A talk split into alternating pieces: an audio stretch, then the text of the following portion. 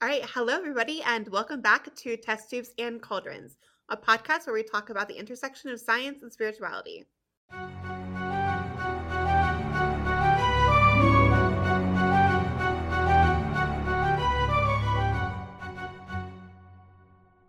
Week, we're going to take a bit of a breather since the last couple episodes we've been pretty information heavy and talk about some random spiritual shower thoughts that we and some of our good friends have had. Fair warning, it's going to get a little weird, but hopefully you enjoy these with us. If you have any weird kind of shower thoughts that you had yourself, feel free to put them down below. If this is like a really popular episode, we might do a part two. We probably will do a part two just because I'm sure we'll have more as we go along. We can talk about some of those then. But before we get into that, let's do our what happened on this day. And actually, quite a bit happened on this day. It is currently April 25th. So we'll just kind of like go through all of them, I guess. Okay, I have to talk about this one because I actually got to go see the original publication, the original journal article of Francis and Crick's publication of the structure of DNA. And that happened actually on this day in 1953. Francis and Crick published the structure of DNA in the Nature Journal. But it is important to acknowledge our dear friend Rosalind here, who was a female scientist that actually provided the X ray crystallography data that Francis and Crick utilized to construct their model of DNA. So she also plays a very important role and definitely should have been part of that Nobel Prize award being given out. But that happened in 1959 on April 25th. We had the first AIDS patient, which is really unfortunate. But thankfully, over the years, we've had a lot of fantastic work being done on AIDS, which has led to a good number um, of ways to help treat it and make it at least help people survive, even if they contract it. In 1990, on April 25th, the Hubble Space Telescope was launched and deployed in space from the Space Shuttle Discovery into an orbit 381 miles above Earth. Oh, the other thing that happened is that we had the birth of Wolfgang Pauli in 1900, and that was a quantum physicist responsible for the Pauli exclusion principle. And that essentially states that in an atom, there's no two electrons that can occupy the same quantum spa- uh, state simultaneously. Basically, it relates the quantum theory to the observed properties of an atom. And incidentally, Pauli has also had dealings with Carl Jung and as such has some dealings with the occult as well. We'll put a link to an article there that can give you some more information if you're curious about it. But yeah, lots of cool stuff. This is honestly one of my favorite things to research. You just get to go through and like look at all the cool stuff that happened on what feels like very random days. Okay, let's get into spiritual shower thoughts. I'm so excited about this episode because we have some random, random stuff on here. All right, so the first one do bacteria have spirits and can you work with them? What's everybody think? I, I'm going to go for a strong yes. And I am biased because obviously I work as a microbiologist. But hear me out. So you can obviously state bacteria are definitely alive, more so than, than viruses are. And they've had a really massive impact on our world, like not just on human populations, because we depend on them for food, for plant growth, but they can even cause like terraforming, they can alter the states of minerals, they can affect the landscape itself. They predate gods that we have for other things. So, for example, Demeter is the, the goddess related to things like harvest, but we had bacteria before we had agriculture. And finally, most importantly, they are culturally important. So we have things that are very important to pagans, such as bread. Um, who could argue, like, what, what is more important to pagans than bread? Um, and beer. Like whole, the Wiccas, like on the Wheel of the Year, right? There's like a whole Sabbath dedicated to bread. Like, exactly. And those are heavily dependent on microbes, bacteria, and yeast. So, in my opinion, yeah, they're really culturally important and I don't I don't see a reason why we couldn't work with them. But I just think because they're in a grouping, maybe you'd have to work with like the entire community. What do you guys think? I love this. So like in my laboratory, I do a lot of work with like protein purification. And when we purify a protein and we make it in large quantities, we often use bacteria to do so. And because of this, like I do see bacteria as like living organisms. I mean, they are living organisms. Like by the classical biological definition, they are living. And so because of that, like yes, you could say that they do have the spirit. I've never actually thought of it in that way. And when I saw this on the outline, I was like, that's wild. Like, I would have never considered this. But yeah, I do think that they have a spirit. What would be really interesting, though, is to talk about whether they have a spirit similar to I don't know, say like a plant or humans, or is it even even more different, right? Because like they're they're so they're they're microbes and they're so small, and the way that they function is very different than even a plant or an animal. Like their cellular build itself is incredibly different. For people who don't know, most bacterial like prokaryotic organisms they don't have membranes, and so like their DNA, for instance, isn't actually encapsulated into a nuclear membrane. They don't have membrane bound organelles. All of these things that are very different. And so I'd be curious to know if there's any difference like on a spiritual level that kind of reflects those differences? Are their spirits maybe a little more unorganized and chaotic, you know, given how like quickly they split and can also replicate? Yeah, I don't know. What do you think? Fel, do you have any thoughts? I would just be curious as to what what would working with a bacteria look like. I guess would be my my thing. So if you bring up like working with bacteria, that then begs the question, what what does one hope to do when you work with anything, I guess? The spirit and an animistic perspective, what are you hoping to engage just on like a grander scale? So uh, that would be my question is what would you think that the bacteria would do for you, if that makes sense? Or not would do, but like what would be the point of working with it? Would be my follow-up question to that. I, I have something to say about this. So you may know that bacteria actually outnumber human cells in the human body. The estimate of this maybe varies. So, so it used to be they used to say it was like ten to one. Nowadays they kind of say it's more like three to one, and it's quite hard to estimate. But there is this idea, and it's a little bit controversial, that bacteria can actually alter our mental health. And the idea is that our microbiome can process foods and they can produce neurotransmitters in our gut and those neurotransmitters can signal through our vagus nerve up to our brains. So they can produce, for example, serotonin in our gut, which can signal to our brains. So you could argue that actually we're able to change our mental state and we're able to um, maybe self love spells, for example, or um, even things to take us into a kind of ritual trance like state through our gut microbiome. So that's maybe one example of something we could do. Or I don't know. There's, I think there are lots of potential applications, but we have to work with them as like a population. So it's a bit different to working with like a singular organism. That's really interesting, actually. And you could you could even combine that maybe with like kitchen witchcraft, right? And you could eat things that maybe like would produce like are that are good and healthy for you and might produce like have the base chemicals for like you know functional neurotransmitters, and then you know work with the spirits of your gut microbiome to like even if it's something as simple as better like absorption or better like translation, maybe to take it from you know this state into making like helping you you feel better. I also think you could use it because like the other thing is that bacteria there's so many different kinds, right? Like like even within the microbe realm, like you have like soil bacteria, you have just like your you have like disease bacteria. There's so many god, there's so many kinds. If you ever take like a microbiology class, it's a little disturbing to learn how many kinds there are. But like if you were working with like soil bacteria, you could use that in agriculture, right? Like if you're working with a garden, maybe working with the spirits of the bacteria in the soil, you could do things like help things grow or like help keep this the soil constant and like well fertilized and all of these things. I'm full of follow up questions today, I guess. So then my question is: so if you're working with the bacteria as a group, what would then make that different from working with the org- organism itself? Because they're very very short lived. Because they, right. they have a lifespan which is very very short. So if you were working like they have a doubling time, for example, I think E. coli's doubling time is like 20 minutes. So basically their population goes up and up and up and it doubles and doubles and doubles until you have kind of saturation where they use up all their nutrients and then they die off. So you would only have that time period until they run out of nutrients before your working stops. Unless you think that there are bacterial ghosts everywhere.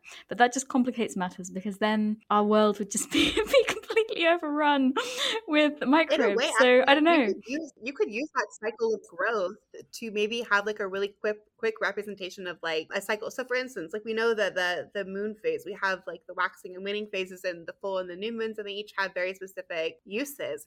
Could you utilize maybe the bacterial like the growth curve where you have the like the log phase, then you have the stationary phase and phase, and then you have the death phase. If you could maybe use that as like a shorter shorter life cycle in a particular working. Like say you maybe only want a spell to go for 20 minutes, but you want to kind of hit all stages you could maybe utilize the bacterial life cycle in that particular way. Again, you could just like grab some soil outside and you would have plenty of bacteria um, that could like help you with that. Um, that's a really interesting thought. That's not something I ever considered. That's interesting then, because then one could make the case that when you're working with plants, for example, that you could almost, it's like, you know, people say like when you're, I don't know, working with plants or doing a spell that involves plants, like, you know, you, if you're working with cinnamon, tell the cinnamon to do one thing. You don't want to tell it to do multiple things. But by that certain logic, technically, I guess you could tell the different cells in whatever the plant, like if it's a plant that comes from the soil, you could tell the plant to do one thing and then the bacteria on the soil to do another. It's really interesting, actually, if you also think about it like energetically speaking, because if, if anybody's ever grown bacteria on like a on a plate in the laboratory, when we see like those little column like the um, dots on the agar plate, they're they're colonies, and these colonies are full of you know thousands of, upon millions of actual bacterial cells. And so it's interesting then if you were to say petition a call. This is so. I can't believe we're talking about this. this is so chaotic. if you were to petition like a, a colony of bacterial cells to go do something, energetically speaking, you have like millions of these cells that you've now charged or instructed to go carry out a particular task. Change that to like maybe working with bacteria in the ground, like this this overall kind of microbiome. We're talking like millions of bacterial cells. So it'd be interesting to see if maybe there was like an energetic difference utilizing like all of this kind of this manpower, if you will. I don't know how to even talk about it to kind of like send toward your intention and take it, you know, take it out to to hopefully manifest. Right. As someone who does a lot of gardening, now I attached a money spell to ginger. And now I'm thinking all of the things that are in that soil, especially since I do my own composting too. my brain's just like, that's you could just get exponential in in sort of uh, that realm. But yeah, oh god, like doing your own composting could be a treasure trove of bacteria magic because there's so many different things that are going into it and so many things happening. It would be cool to then take because I remember back in undergrad in my microbiology class, we actually like went outside and we had to get like a culture of dirt from the ground or you know take something from a tree, whatever. I think I swabbed an acorn. and you then had to like swab it and, and plate it. It'd be really interesting if you were to take a swab of dirt, plate it, see what growed. You can identify it using, you know, lots of different tests. Um, granted, you would need a laboratory for this, like just an aside. But if you were able to like identify exactly what microbes were in your soil sample, and then you could very specifically work with those to like do something because every every soil bacteria like typically has a purpose. Yeah that'd be that'd be very interesting. I was also thinking if you could like maybe use bacteria for protection like a kind of ward right? Like there's so many in your soil. I feel like it would kind of make sense to utilize them as a, as a type of ward or protection um, um, spell. I have no idea how you would do that. I'm just like throwing throwing stuff out there um, in terms of thoughts that are popping up as we talk about it. That's interesting too because i'm thinking about offerings right so mm. like I do libations, so like wine, and then oftentimes like some sort of food. And if the food is compostable, I'll put it in my compost. And then, but now the offering is also joining the my compost and all the bacteria. And then also when I'm pouring wine on the ground, that area where the wine is falling is changing a little bit. The mm. libation is literally affecting the bacteria. I'm not to get too hippie, but like this is exactly how I feel about animism. I feel like everything is kind of interconnected, and bacteria, like microbes, are so neglected. Like they're they're such an important part of our ecosystem and how things are connected together, and we just don't see all those like chemicals and the shared resources passing from one to another. And I, I don't know, I just think they're a really neglected part of the witchy community. Like um, we, we depend on them for so many kind of traditional things like decay, um, the things that we focus on like necromancy. So yeah, I, I do think that they're they're kind of culturally maybe more important than we give them credit for. And yeah, certainly like plant growth, like you say, like we, we depend so much on mycorrhizal fungi for um, growth of certain plants, but it's just like completely neglected and not paid any attention to. I feel like one could make the argument that people historically have worked with bacteria they just didn't know that they were. Yeah if you're working with they... beer like you're you're working with bacteria and yeast right. basically that's true that's well, very true. about, like um when farmers take time off so they'll like grow for a period of, of years and then they'll like let their fields rest? I mean part of the the nutrient replenishing is due to the bacteria the soil bacteria that are in the grounds. In a way you're honoring the bacteria of giving them time to rest and recuperate before you continue planting um, to get a better harvest. It's funny because I'm just thinking about my compost bin. We actually on Deipnon, that's when we add new compost and we add a bunch of things to, well, not a bunch of things, but sometimes we'll, you know, check its quality to see if we need to add more water. We've started adding this one thing, it's called like Mir- Miracal or something. It's supposed to help with the soil because our soil is horrible up here just because New England is terrible soil anyway, but we'll like sing and like spin the compost. And so it's funny because we uh, I feel like now that I'm thinking about it, we do uh, like especially in my case, like we tie me and my housemate tie a lot of things to our compost and our soil specifically just because we work in the garden and you know we work with a lot of plant entities. So I think that's really funny. Or we're like, oh, we need this because we need to balance like this level in our compost. So that's kind of funny. What deities would you associate with microbes? I, I specifically have given offerings to Hygeia because yeah. of microbiology, but I, I, don't know if there's any anybody that you can think of specifically.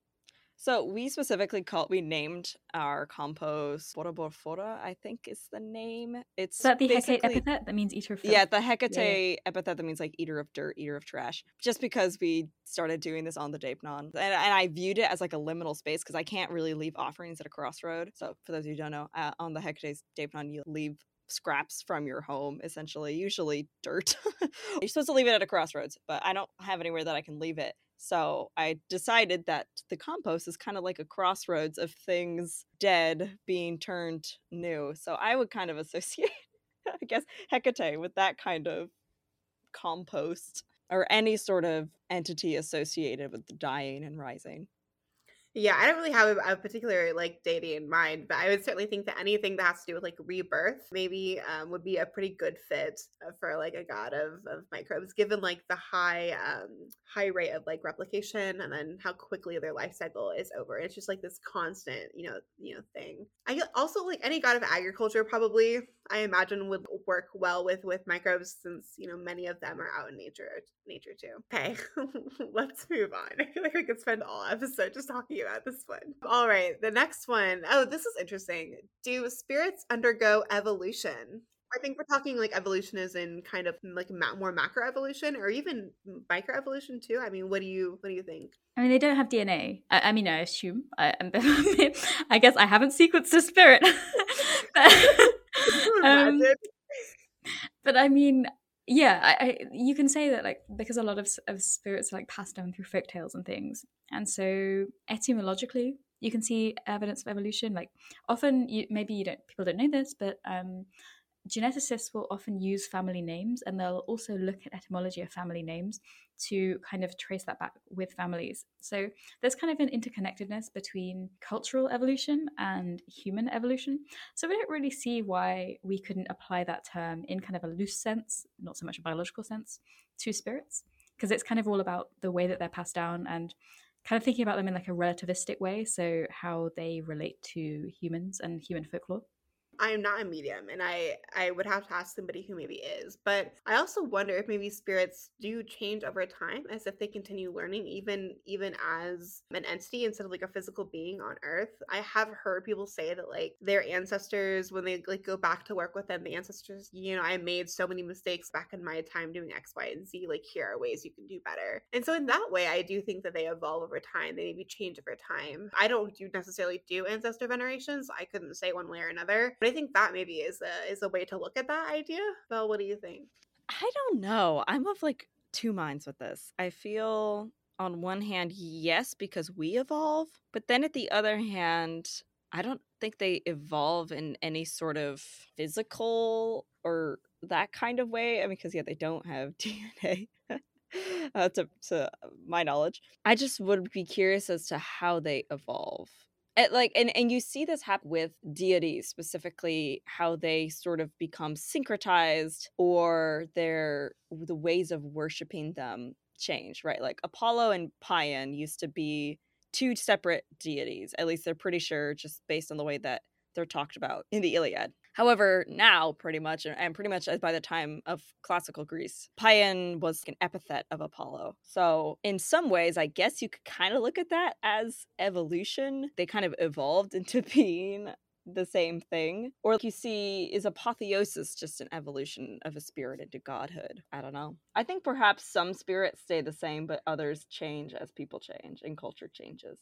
I think that brings up another interesting point though, which is that even if if culturally maybe like one deity becomes an epithet of another deity over time does that then is that reflected also on in the spiritual realm or do they remain separate despite them being culturally similar on the physical plane? What do you think I guess that kind of like brings up that question of do the deities evolve on their own or they evolved because humans ev- evolved them, you know? Then, you know, leads into the deeper theological question, chicken and the egg problem of are there deities because there are people or are the people because there are deities kind of thing. So it's like are they changing because culture is changing or are they changing because they're changing? There's a lot of things in, you know, modern witchy circles where it's just go like directly against what a deity was, for example. But it's kind of like shared personal gnosis becomes verified gnosis in some ways. Is that kind of almost like an evolution? I don't know. Uh, and then are they do they remain separate or are they same or it's like how people I've seen people who worship Ariadne. Ariadne was the wife of Dionysus. And in some versions of myths she's alive, but in most of them she's dead. Some people work with her, but some people see her as the deceased wife of Dionysus. And so or what did she did they actually get married? I don't remember. They were supposed to get married. And so is she both alive and dead? I don't know. I kind of think of like personal gnosis as like a selective pressure. Like, uh, stay with me here. So, like, if you imagine if you have you have a single species and you imagine applying a selective pressure to one in one area, eventually over time, that selective pressure is going to lead to unfit individuals dying off and certain traits evolving, and you're going to get speciation. That's a very basic and bad explanation of speciation, but basically, I can think of a traditionalist sect so there's no selective pressure there. They're, they're keeping everything the same. That kind of, our, our deity species, if you like, is staying the same. Whereas if we take a deity and we put them in another cultural setting, and then they're subjected to all the cultural pressures from um, that society, they're going to evolve.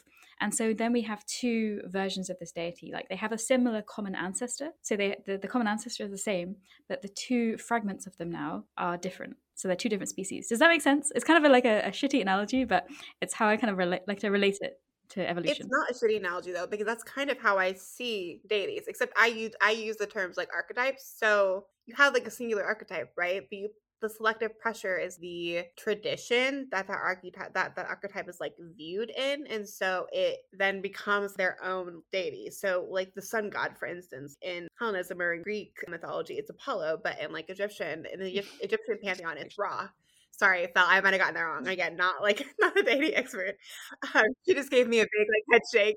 I'll, I'll expand on that when you're done. Okay yeah, you have these archetypes, and then based on like cultural pressures, you then derive these deities that have the same kind of original basis that they had stemmed from, but they're different because of the traditions that they were brought into. Very interesting. Yeah. Okay, so you can correct me whatever I said. So, but that's actually a really interesting point. So there's a huge point of contention in Hellenic circles because Apollo in classical Greece was never a sun god. It's only when we see his syncretism with Sol in the Roman period that we even start to see it. But it's really, really not until much, much later into the Common Era that we actually see Apollo associated with the sun. And a large part of that sort of exploded with the Renaissance because I don't know, they just like hated Helios.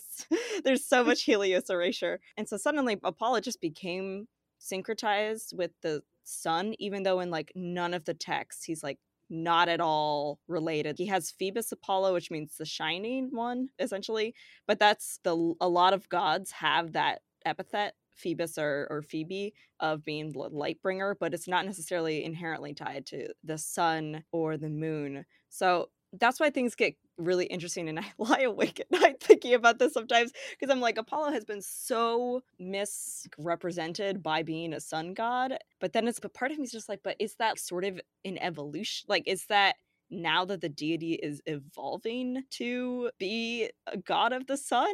I don't know. Also yeah like if we think of it in like a determinist way like if i don't know it depends on how determinist you are but you could argue maybe that's how the deity wanted it to be like maybe they're just revealing more of themselves through this because they have they have power over the kind of cultural narrative so they can reveal more of themselves to different people and they can control their own evolution but I don't know. I, I, think that's kind of very, very much depends on your own personal philosophy. But also then begs the question then is like how accurate is our kind of depiction of them from the stories of mythology, right? Because if they, for example, in Norse mythology, I think it's it's a lot of the information that we get on the Norse the Norse deities come from comes from the Eddas, right? Eddas, Eddas, I don't really know how to pronounce that. And but like if you kind of remove those stories from it, what would we actually know about those deities? And that that's not just Norse mythology. Like, I think that comes into many different pantheons.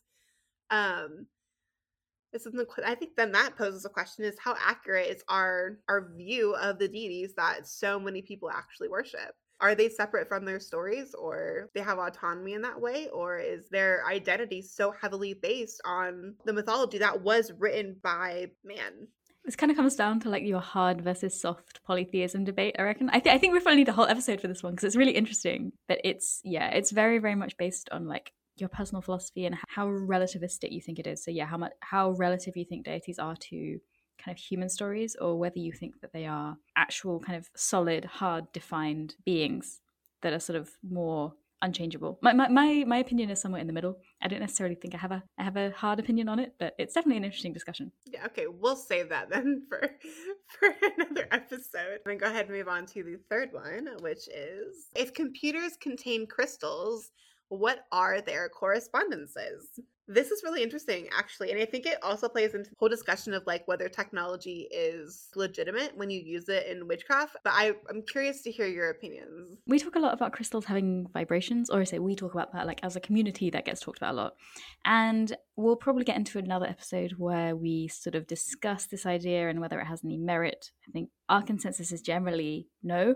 Anyway, Computers, however, do contain crystals which are sort of piezoelectric. And piezoelectricity is a really interesting phenomenon because basically what it refers to and I'm going to use my very basic knowledge of A level physics here. It's where when you compress a particular material and it basically deforms those atoms such that the electron configuration of those atoms causes them to flow in a different way. So you compress the crystal and effectively you get an electric current.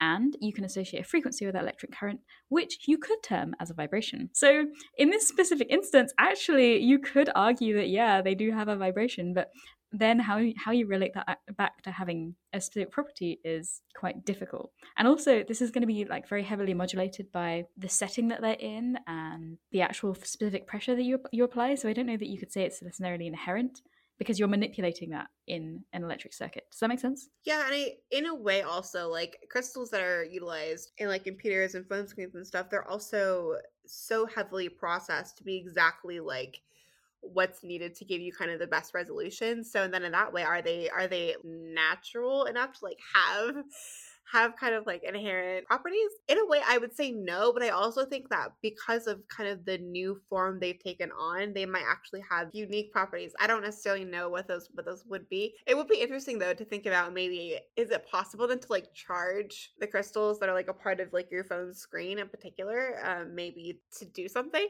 Or like let's say that you set a protective sigil as your phone screensaver right? Would maybe charge just having that sigil on your eh, reflected in your phone screen which is really just like the reflection from the crystals right? Over time would that kind of lend its energy and be amplified in a way to be more powerful? I don't know uh, what do you guys what do you think about that?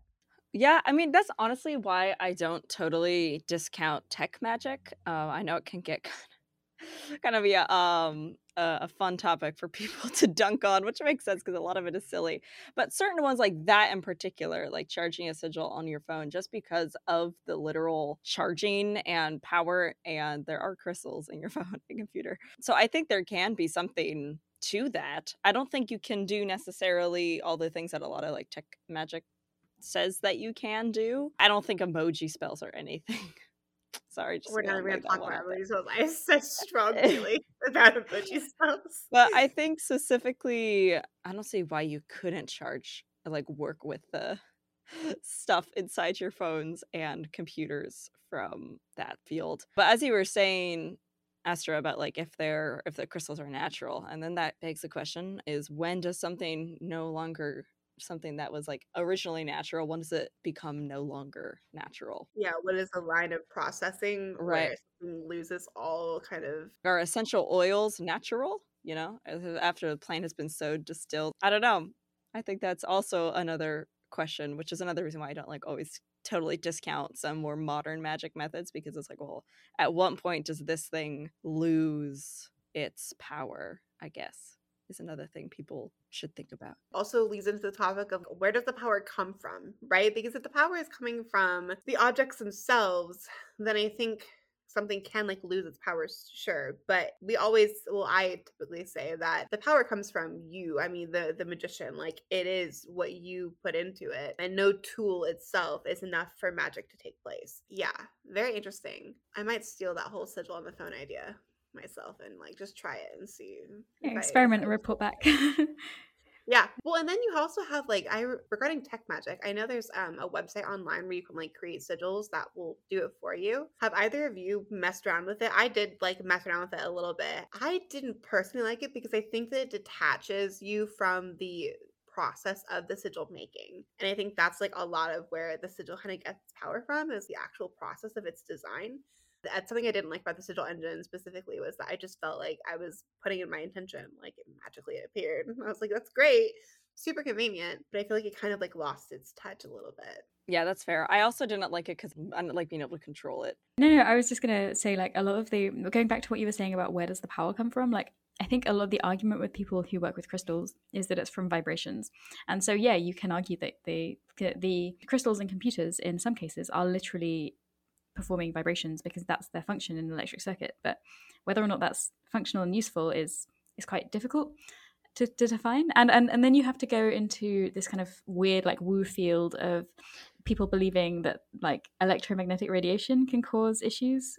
And I just want to like dispel that because the WHO has investigated that really, really thoroughly and has found no issues with electromagnetic radiation. But yeah, it, it kind of goes into people believing that vibrations can like alter their health which isn't very well defined and i just think it kind of goes down like a weird route. we have a, we have an episode coming up on on vibrations and frequencies um, and the legitimacy of some of those claims but from the little research that i've done so far it's not very substantiated but we'll go into detail with that later i feel like we could honestly do a whole episode on tech magic and computers and you know that idea because i was just thinking about how some people i've seen have created like minecraft altars which like you know you're like literally building something. We often think of the internet as being kind of like out here in this amorphous cloud but the internet is a very literal tangible thing. If you google internet underwater wires and you can see where the internet is. Like the internet is not just air like i think a lot of people see it as very intangible but the internet is very physical it's something a lot of people discount but i think it's worth examining what do you think of the idea that like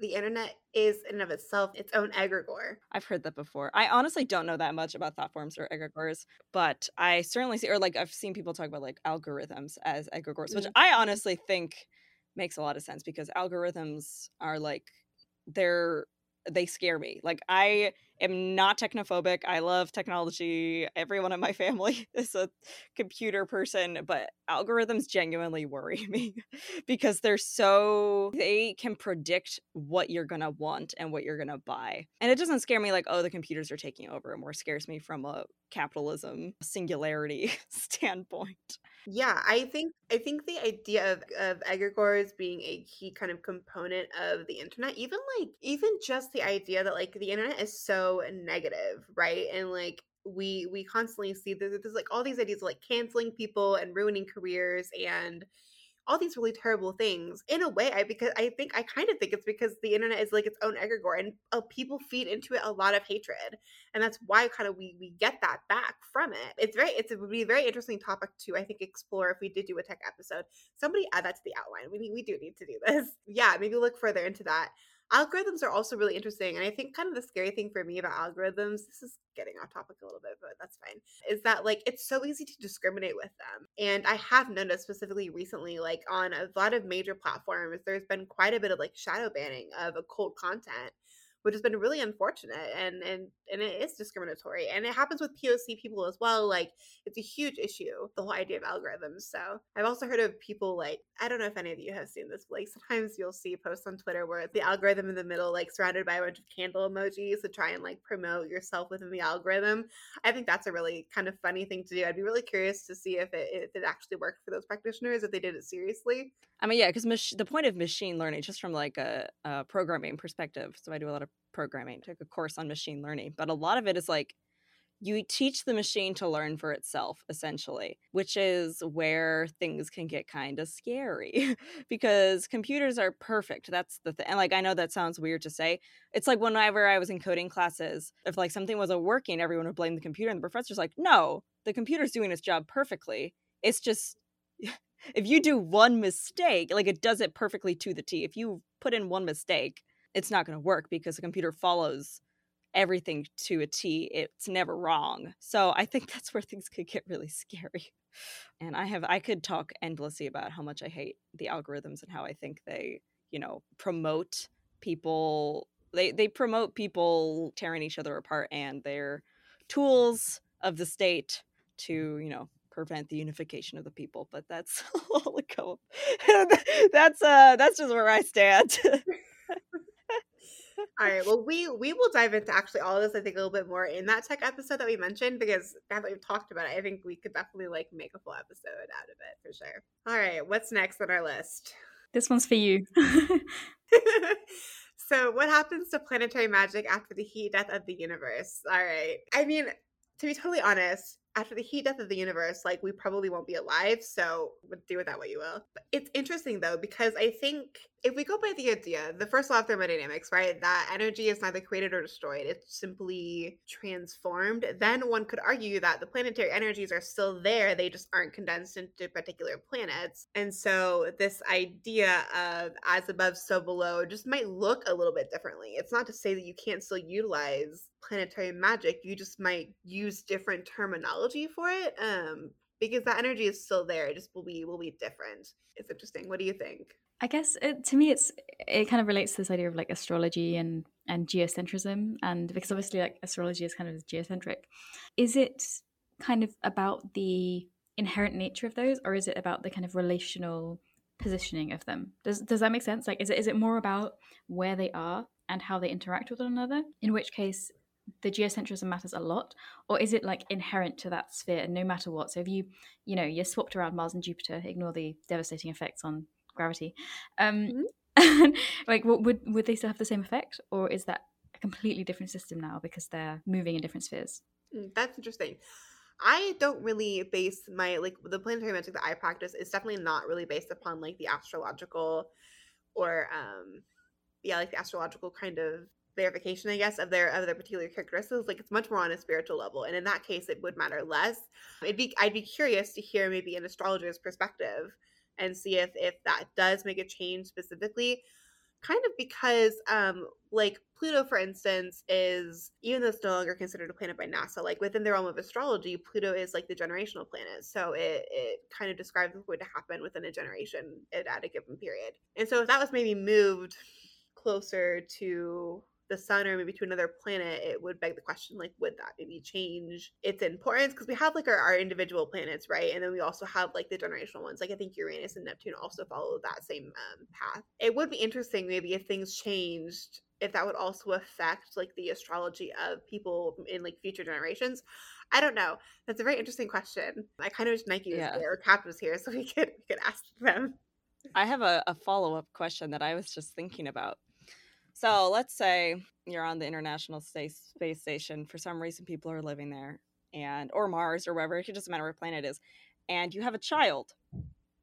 What does that mean for the, mm. you know, or like how, how how would planetary magic look on the moon? Like if you're eh, okay, this could be very real thing. Like if a witchy astronaut goes to the moon or the International Space Station, what does planetary magic look like for them? I don't know. I think that's very interesting. it's weird to think about, but it, that very well could like a, a witch could go to the moon and do magic on it. That's true.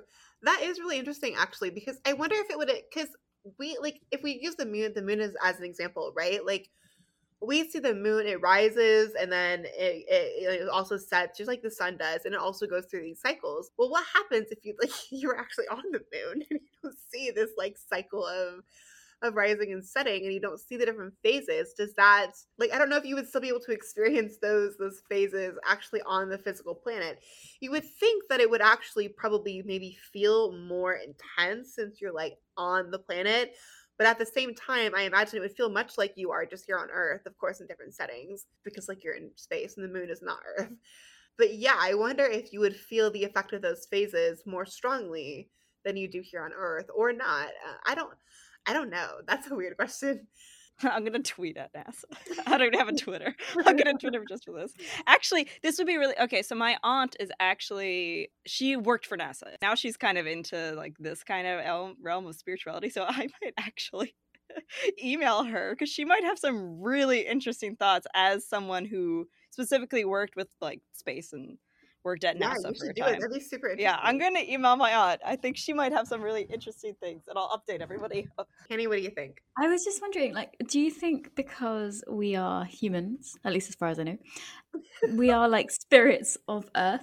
So inherently, we are like tied to that, and so the it's always going to be geocentric. And so, like, even if you're on the moon, it doesn't matter because we are like tied to Earth spiritually, and therefore it, like it, we would just follow whatever the is happening on Earth, or does the location matter? Do, do, I mean, do you see what I mean?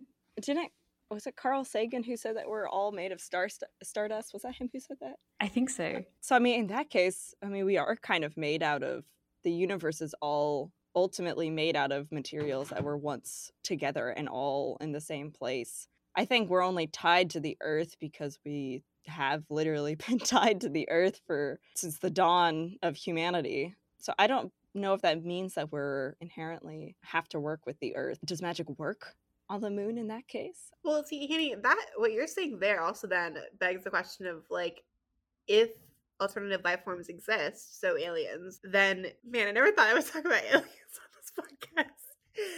Would their spirituality be super different from like ours because they wouldn't be tied necessarily to Earth; they'd be tied to whatever planet like they're from. Yeah, that's that's that's a weird thought.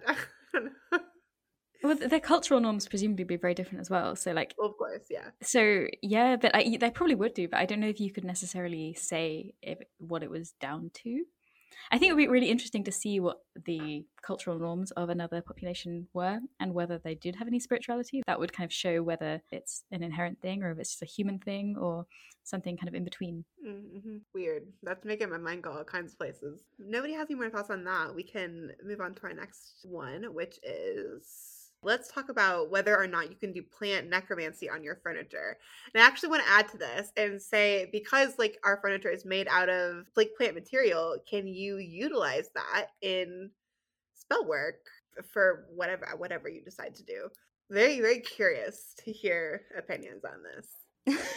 I think I don't even. It's interesting. It's interesting. So, like right here, I have a recorder, and I play Renaissance recorder. They're usually made out of wood. This one I'm holding is actually Baroque, but whatever, that doesn't matter. It's a recorder and it's made out of wood. Then I have another recorder here that is made out of plastic. And it's interesting because when people are building recorders, the plastic recorder will never, ever, ever, ever sound as good as the wooden one. And just that's just the nature of like frequencies and humidity. Like this plastic one gets real yucky after like a few minutes just because there's no place for water to get absorbed. And I think there's something too where people just seem, and this is anecdotal evidence, so take that as what you will. But I have noticed that people seem to be more comfortable. They're like, oh, I, I like this because it's natural. Like I was just thinking, like I have a hairbrush that's plastic, and I was thinking, oh, I might want a wooden one because it's I don't know, sometimes I brush my hair as a form of cleansing and I'm like, oh, then it's more natural. So I feel like there's an inclination to use this, like use the wooden thing, even though it's, you know, this plant is not alive, this tree is, it's not literally living. But so I think there's something to that, that even once a plant has died and been transformed into something else, that we still feel some sort of connection to it. Now, if I can actually, I don't know, do necromancy with this dead hunk of tree here. I'm not sure. I don't know about that. But if one can do necromancy and one can work with plants, does it follow that one can do necromancy on plants? I'm going to counterpoint this. So you've okay. you've got your plastic recorder, right? And yeah. we, we kind of refer to the plastic as non-natural because it's a synthetic material. However, plastic oh. is made of, you know, it's made from oil, and oil is made from kind of decaying dinosaurs and plant carcasses and things like that, which have been transformed over millions of years by pressure and bacteria. So yeah, we're further removed from it, but it's it's still natural, just in a different way. Like are we are we able to work with the um the the, the, the dead dinosaurs in your recorder? So so if I use my wooden recorder, I could connect it to the spirit of the tree. But if I use my plastic recorder, I could connect to the spirit of the dinosaurs. In in in summary, use the plastic one. oh my gosh. I, I do to to Fel's point, I do think that we have kind of innate connection to anything that is that is natural because I know like when I go looking um for apartments or places to live, I'm always drawn toward the old old buildings that have like the original woodwork um and i really don't like like super modern apartments or houses because i just i feel detached from them but like for some reason wood makes me feel much more at home. Whether that's because it's natural or not i have no idea but i think that that there there is something to that What's interesting though, and this is what I was thinking about the other day, I, I was listening to an episode on a different podcast. I don't remember what it was called, but they mentioned that because our furniture is made out of plant material, even though, well, first of all, just, just because it hasn't been, it's been transformed to something else, does that make it dead? That's one question. And then, second of all, can you use that to kind of work with the spirit of your home? Like collectively, everything in your home allegedly like works together to kind of become like a, a, a, house spirit of sorts and then can you work with that specifically to do things like protection or just making people feel more at home and so on and so forth? So do all of the woods or natural products that your furniture is made out of contribute to kind of this like house spirit idea? What do you think of that? I love the idea actually and I think maybe instruments, uh, uh, like Phil mentioned, are a good example because different woods can add a different timbre, a different um, kind of quality to music. So that's kind of one example. And obviously, we have woods with different correspondences. So, yeah, you could argue that that's the spirit of the plant still permeating through the wood. I quite like the idea of maybe the person who has made the furniture has maybe done that and worked with the spirit in kind of a devotional way, I think that would be the most authentic way. So maybe somebody like whittling a spoon out of walnut and like really spending time with the plant, spending time with the um, with the tree itself to kind of understand what shape that spoon wants to be. I don't know if with furniture, if you just put it together, you might kind of get like a mishmash of things. So I don't, I don't, I don't know how you would kind of calibrate that unless you're really experienced with working with plant spirits. I don't know. It's an interesting idea. I, I think my, my my thoughts are decidedly half baked on it. it's one of those things where like homemade is it seems to almost always be better because you in this case you could really work with whatever you're you're building and you could make that connection and then it would it would be stronger and more authentic but even then like i have no carving or building skills whatsoever I'm totally worthless in that area. So everything I buy would be like something from IKEA that I can put together quickly and easily. So then the question is like, does that make it make it less, or could you could you still work with it?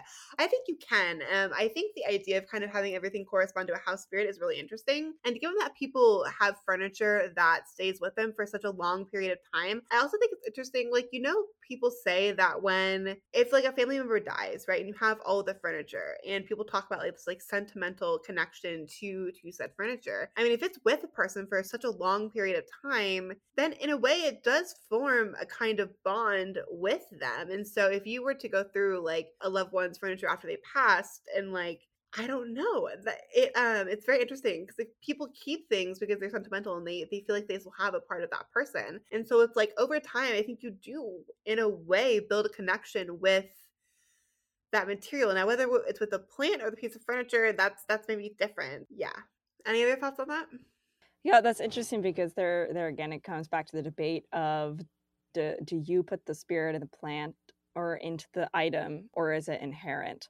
And I think that's interesting what you said about furniture or just like like I love antique stores or thrift stores because I I personally feel like there is some sort of I don't know residual energy, some sort of something that is left behind from whoever had it and like the experience that that item had, I guess. So I don't know. I think there's something to that. And then it's like, well, are you working with the furniture? Are you working with the person who had the furniture or some sort of like weird combination of both? I think there's something to that. It's like buildings can be haunted. I don't personally really believe in like physical, like actual visual manifestations of most spirits. I think a lot of it is more energetic, but there's definitely presences that can be felt. Like I love going to old place. I mean, I work in in the historical interpretation field. Like I love there's something to or like yesterday I discovered that there's just like an 18th like a Revolutionary War grave just a mile from my house and I went and there was just like you could there's something there. Yeah, definitely. Okay, so the next one. This is from a friend um, on one of the servers that we're all a part of. There is theoretically no reason why we can't connect to our evolutionary ancestors through ancestor work. What do you think about that? I don't know because I kind of laughed at this idea. It's like, oh, kind of going back to bacteria type thing, which I, I do actually kind of think it's a fun, a fun idea. But and then people were talking about it and talking about like early man and prehistoric societies and communities and how they related to one another. And actually, I thought maybe it had some legs. Like I thought maybe, yeah, it would be very difficult to understand them on more than a very base level. But it's kind of an interesting idea, and I don't really see a basis for why you couldn't.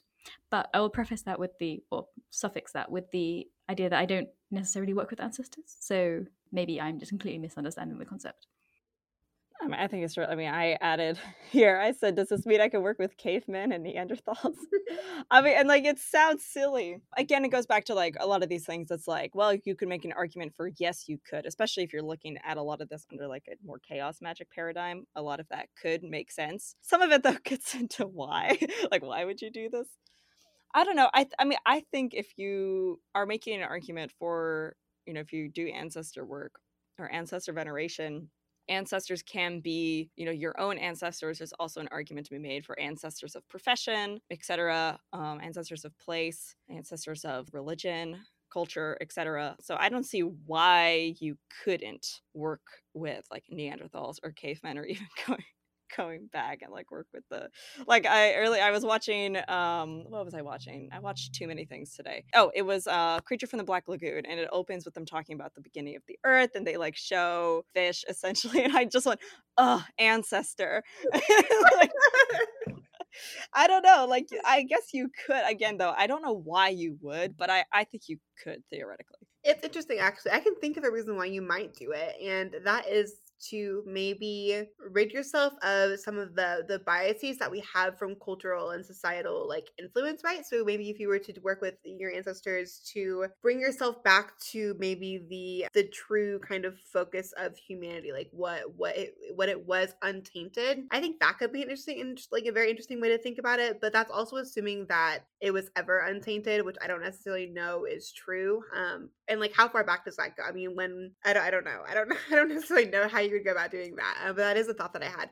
I do think it's possible. I don't see why not. It's kind of also like like determining ancestors like how far back are we going you know what i mean like is it just a couple of generations are we looking at ancestors you know from decades if not centuries ago yeah i think that's a very interesting interesting question the other one is though is if we actually look at this in terms of like scientific evolution if you if you're talking about like macroevolution right there is a common ancestor humans are a part of a larger tree of life and we are connected to like other animals. And so then it's like could you even go go to that extreme and say you're working with like maybe our like ancestors evolutionarily even as far back as the common ancestor? Like what would that even look like? I have no idea. Don't ask me. Um, i don't do ancestor work. But that is certainly another thought um another way you could take it i suppose um, just practically speaking, and I don't know if any of us actually do ancestor work necessarily, but practically speaking, do you need like a connection to an ancestor to like work with them? Like, for example, would you need like a photograph or a name or just an idea of like what they would look like or sound like? Or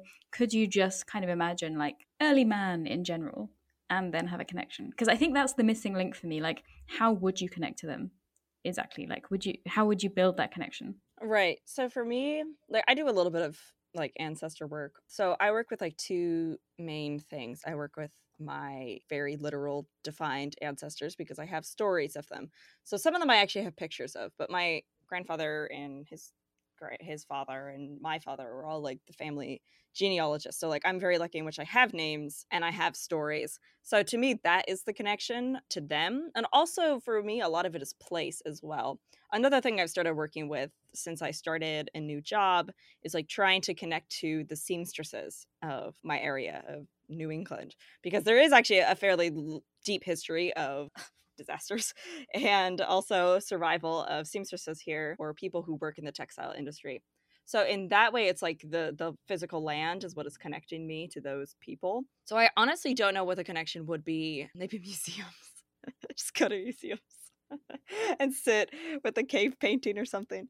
yeah i guess that's that's a good point is what is that connection is merely knowledge of their existence enough i for things that far back i don't think knowledge of their existence is is necessarily enough.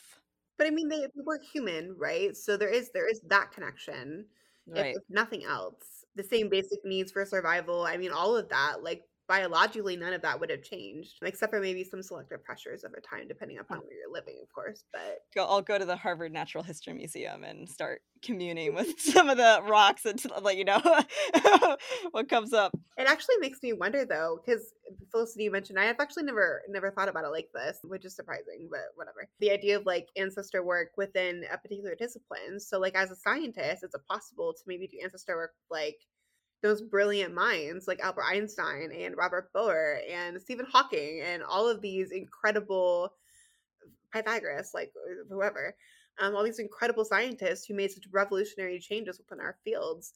Um, working with them, could you maybe get some kind of insight that current society is lacking? In fact, I think like Albert Einstein was probably one of the last kind of great scientist because he was one of the last people who really combined spirituality along with science. He did both. Unfortunately, a lot of people like to disregard his interest in the occult, but he certainly was. And in a couple of his a couple of memoirs that have been written about him, there is brief mention of the fact that he held to um, hermetic ideals and he was he was an alchemist in in a very literal sense. And so it would be interesting to maybe do some like ancestor work with these very established, you know, being um, people in our fields who've now passed away, but could offer maybe some lost insight into into the world and how we see it. Computer magic with Tesla. That's all. Get that electricity. That'd be. So cool. Can you imagine? That'd be awesome. Oh my god, your computer would explode.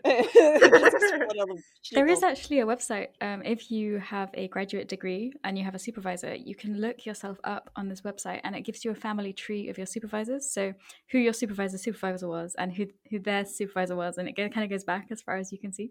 So you can kind of think of it as like an academic family, and your like your own lineage in that way. But yeah, it's there's also a lot uh, kind of a dodgy stuff there because obviously you have to then think about there's also a lot of entrenched elitism there and a lot of mm-hmm. probably, probably sexism too. So I would feel slightly strange about working with those lineages because I would feel like quite disconnected from them in some ways. But it's definitely an interesting idea.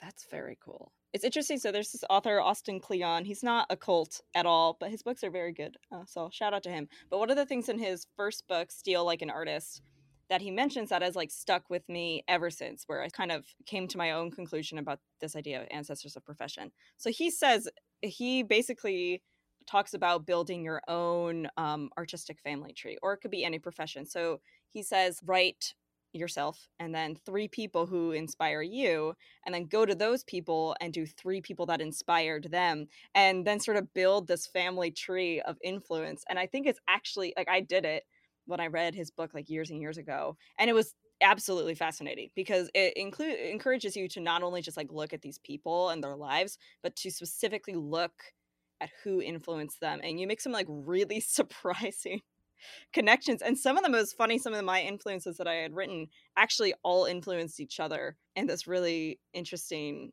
way. So I actually encourage people to do that if you're like an artist or even I could see that working in the occult sphere as well or any other profession of writing who inspired you and then who inspired them and going back and back and back as far as you want to. And I think that's a really interesting way to build this sort of family tree of influence. I really like that idea. That's that's very interesting. It's something I haven't thought about ever doing before. Yeah, I like that you have a bit more creative control over it as well. Like you you don't have to be kind of be at the behest of um, the people who history chose to honor, but you can have a little bit more control over. Like, for example, we in the beginning of the episode we talked about um, Rosalind Franklin versus Watson and Crick, and we can kind of give people the respect they were due, which they might not have got at the time. So, yeah, I think that's a really really nice idea. Okay, we will call that for our first episode of Witchy Shower Thoughts. But thank you so much for listening. We hope you enjoyed kind of considering some of these things with us. If you have other spiritual shower thoughts that you've had that maybe you would like us to discuss, and feel free to leave them on the Instagram post for this episode, or feel free to message our um, Instagram account, and we will include them in the next one. But I hope you enjoyed and have a good day, everybody.